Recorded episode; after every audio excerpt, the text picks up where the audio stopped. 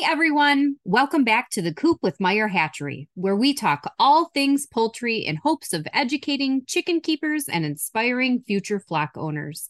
I'm Tessa, and today we have a special guest.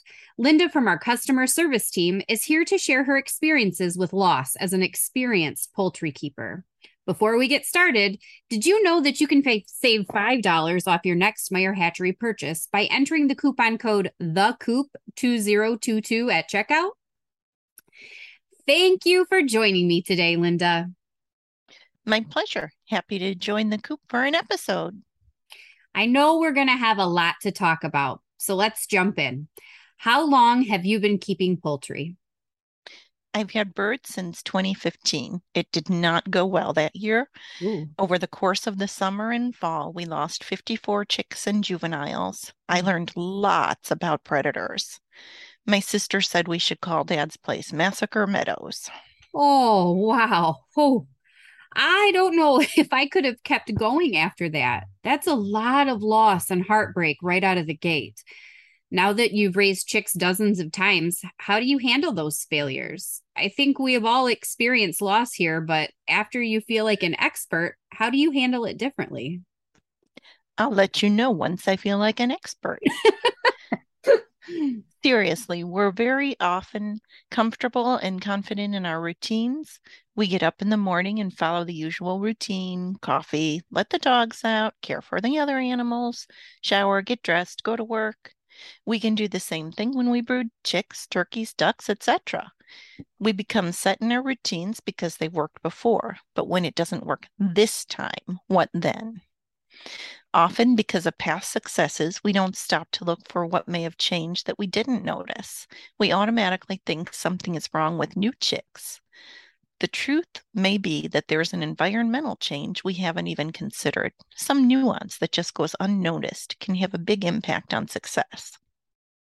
Sometimes the stress of raising them sends me into a tizzy trying to blame anything but myself. I get that. I had two winter hatches this past year that had loss, and I was quick to think it was my incubator's fault. But who was running that incubator? It was me! One of the reasons I was thinking about this is because I was listening to a podcast on the topic of seed starting. Sometimes seeds germinate and then die. When this happens, I don't think the seed company sent me bad seeds. They germinated, so clearly they were not bad seeds. Sometimes they don't germinate. Maybe they're not great seeds, but maybe I still need to figure something out. A problem on my end. There can be so many variables.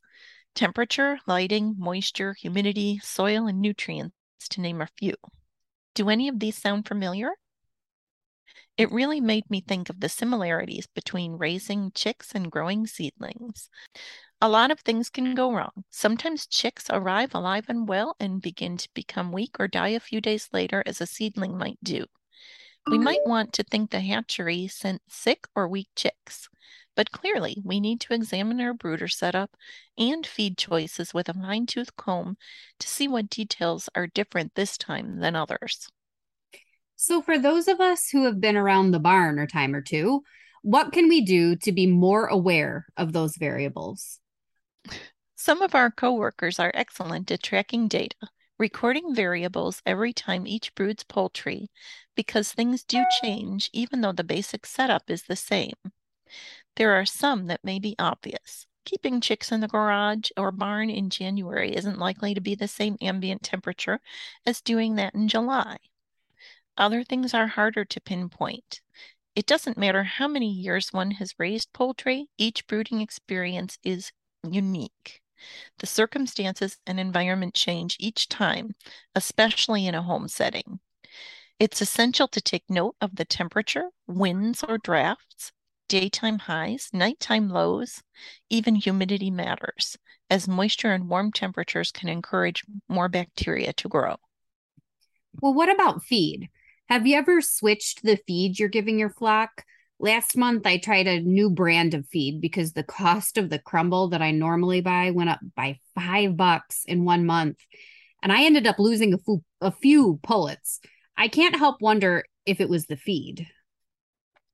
Stop and think about what you are feeding. Please don't feed the cheapest you can find because it may be lacking in minerals or other nutrients. Even if you're using a brand you've used before, the nutritional quality of the feed can vary from season to season and batch to batch. Over time, soils can be depleted of nutrients and trace minerals. This can affect feed quality. Is there enough protein? Is it the right amount for your chick, poult, gosling, duckling, or keet? Each species requires a different amount of protein. Also, is the feed fresh? Is there any sign of mold or moisture? Where has it been stored and for how long? These all matter when it comes to feed quality. Feed quality will affect the health and well-being of your poultry. All valid points.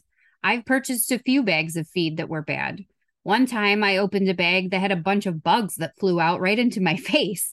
If you're not making the feed yourself, it's on you to make sure it's the right product for your flock. That means quality, content, and nutrition. Any other variables you can think of that have affected your chicks? Bedding can make a difference too. We suggest clean, dry pine shavings. I've occasionally tried other bedding and always find the pine shavings work best. Also, what about cleaning the equipment? Recently, I had losses and could not make any sense of them. After about 5 days of this frustration, I took everything and everyone out of the brooder and went back to square one. I cleaned and dried the entire brooder again, along with the feeders and waterers. I added fresh new pine shavings and did not have any additional losses after that. I believe I missed something in my initial cleaning, and for whatever reason, it was causing the losses, but I still don't know what it was. However, it resolved the problem and let me know that I likely had missed something. So often we can pass over something that may seem obvious, but it can have detrimental effects on our brooding success. It's worthwhile to review and record as you go and see what's causing problems. It may not be the chicks. I can't thank you enough for sharing these experiences with me today, Linda. I've felt frustrated on many occasions when I was losing birds, but felt confident that my way was the right way. It's good to remember that each hatch is different for so many reasons, and that there is nothing wrong with going back to square one to solve a problem. And with that, we thank you for listening to The Coop. Be sure to subscribe, and if you'd be so kind, drop us a review. Have a poultry-related question or topic you'd like us to cover? We want to hear from you. Send us an email to podcast@meyerhatchery.com.